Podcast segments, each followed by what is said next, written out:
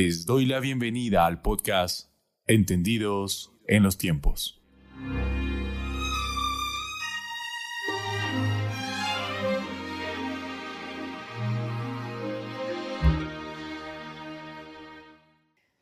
Muy bien, hermanos.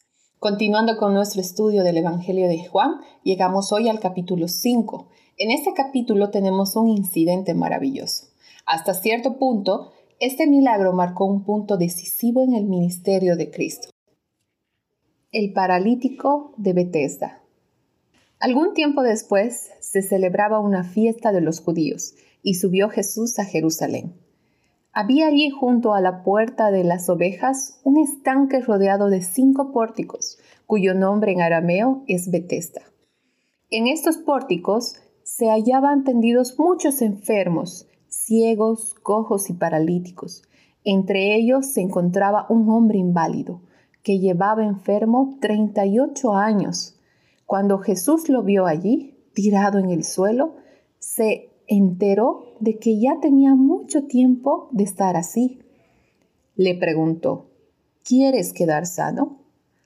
Señor, respondió, no tengo a nadie que me meta en el estanque mientras se agita el agua y cuando trato de hacerlo, otro se mete antes.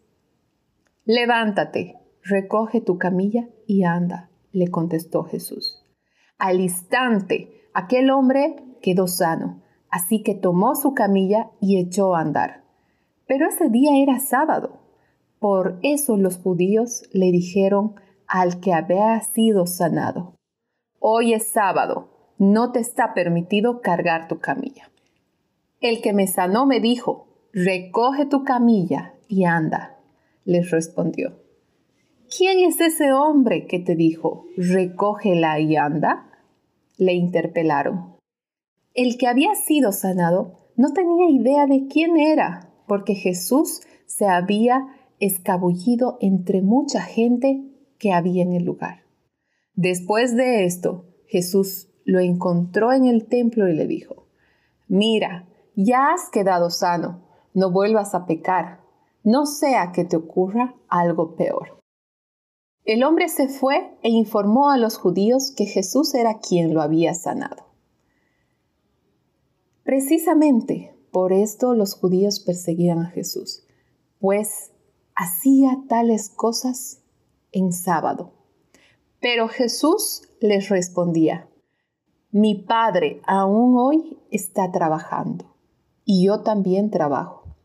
Así que los judíos redoblaban sus esfuerzos para matarlo, pues no solo quebrantaba el sábado, sino que incluso llamaba a Dios su propio Padre, con lo que él mismo se hacía igual a Dios.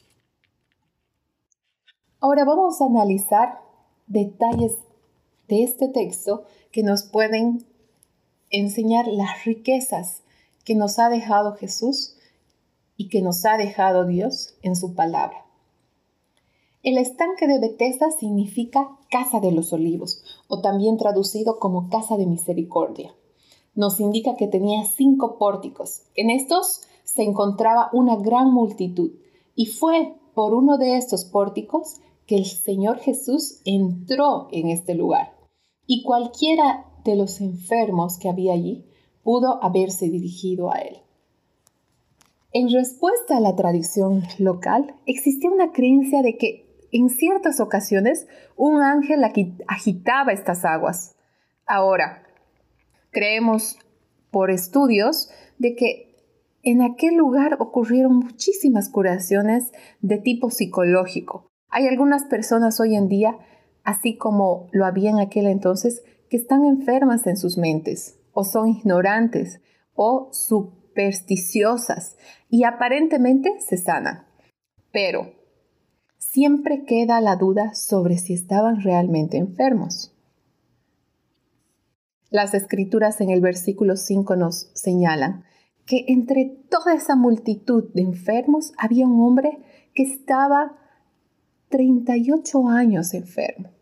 Y cuando Jesús lo ve allí acostado, se enteró de cuánto tiempo este hombre había estado ahí y le pregunta, ¿quieres que Dios te sane?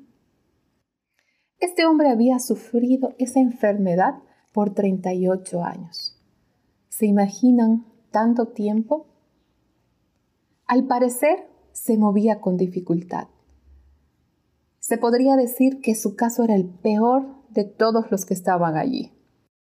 Piensa la frustración que ha debido sentir este hombre. El estar ahí tantos años, 38, sufriendo una enfermedad. 38 años son muchos para cualquier hombre. Y nos señala la palabra que este, este estado en el que él estaba, su enfermedad, lo más probable haya sido resultado de su propio pecado. Ahora llega un hombre desconocido y le hace una gran pregunta. ¿Quieres que Dios te sane?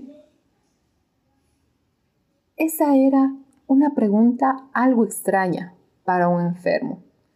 Parece incluso algo absurda, ¿no es cierto? Por supuesto que él quería ser sano, pero el Señor le hizo la pregunta por dos motivos. En primer lugar, él quería producir esperanza en el hombre. Y la otra es de que es una decisión, algo que uno quiere, porque algunos se acostumbran a una condición y no quieren salir de esa condición. Entonces el Señor Jesús quería estar seguro de que este hombre quería salir de su condición. A lo que el, enfermo contesta, Señor, no tengo a nadie que me meta en la piscina. Cuando el agua se mueve, cada vez que trato de meterme, alguien lo hace primero. Jesús le contestó, levántate, alza tu camilla y anda. En ese momento nos señala las escrituras que el hombre quedó sano, alzó su camilla y comenzó a caminar. Esto sucedió en un sábado en un día de descanso obligatorio para los judíos. Ahora, lo próximo que ocurrió fue que los enemigos le acusaron de llevar su lecho en el día de reposo. Bueno, esa era una prueba de que él estaba sano. Podemos imaginarnos lo ridículo podían llegar a ser estos líderes religiosos. ¿Se imaginan? se enfadaron porque llevaba su lecho en el día de reposo. Creemos que Jesús se apartó de aquella gente de una manera milagrosa, porque aquel hombre no sabía realmente quién lo había sanado, porque Jesús desapareció. Pero más tarde nos dice las escrituras que Jesús y este hombre se encuentran en el templo y le da una instrucción ahora que estás sano, no vuelvas a pecar, porque te puede pasar algo peor.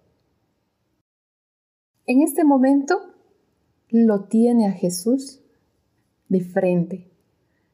Llegó a conocer a Jesús. Ahora sí era posible decir quién era Él.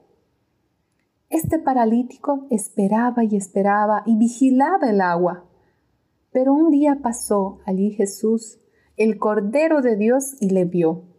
Y este hombre también vio a Jesús. Esos detalles son maravillosos. Jesús nos ve.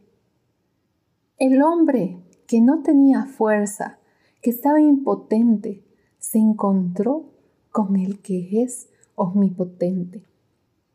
Una cosa asombrosa aquí es que había multitudes de personas en aquellos pórticos que se quedaron sin ser sanadas.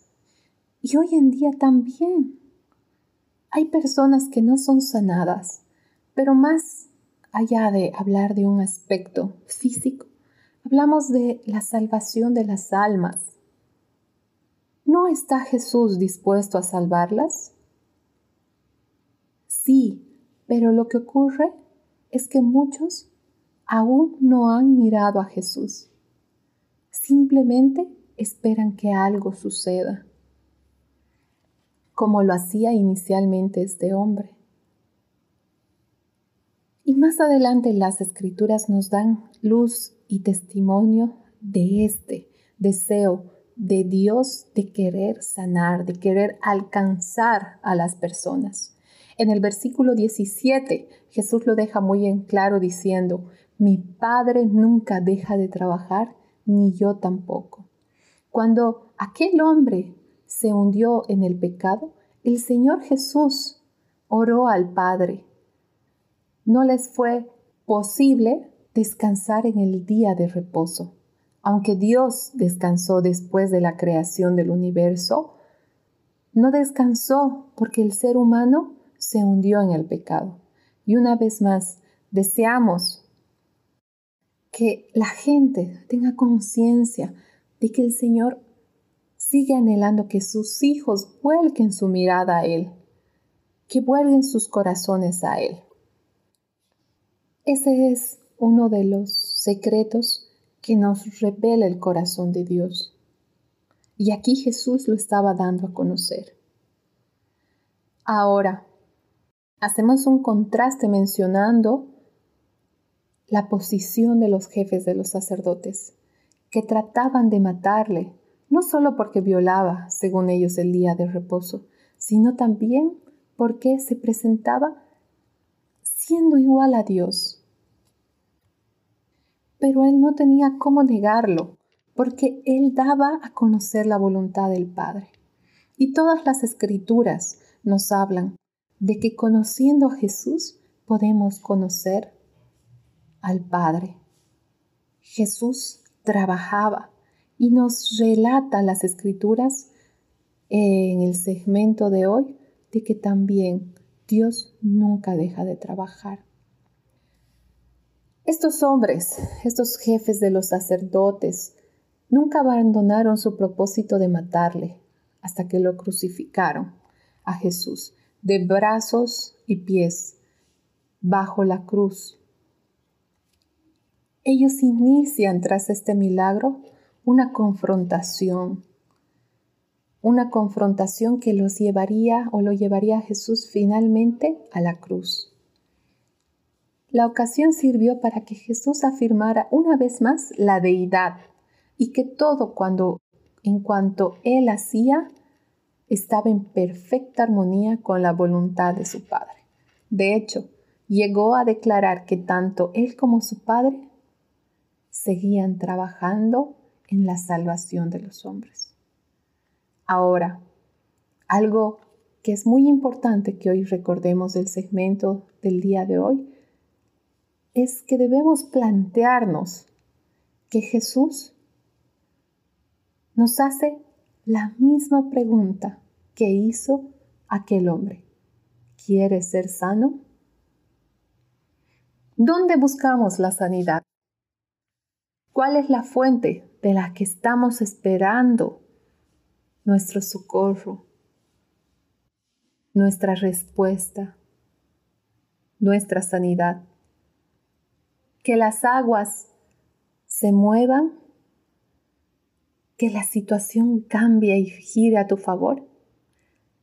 Si tu mirada no está enteramente dirigida a Jesús, hoy te invito a hacerlo. Él es nuestra fuente de agua viva, como lo mencionamos anteriormente.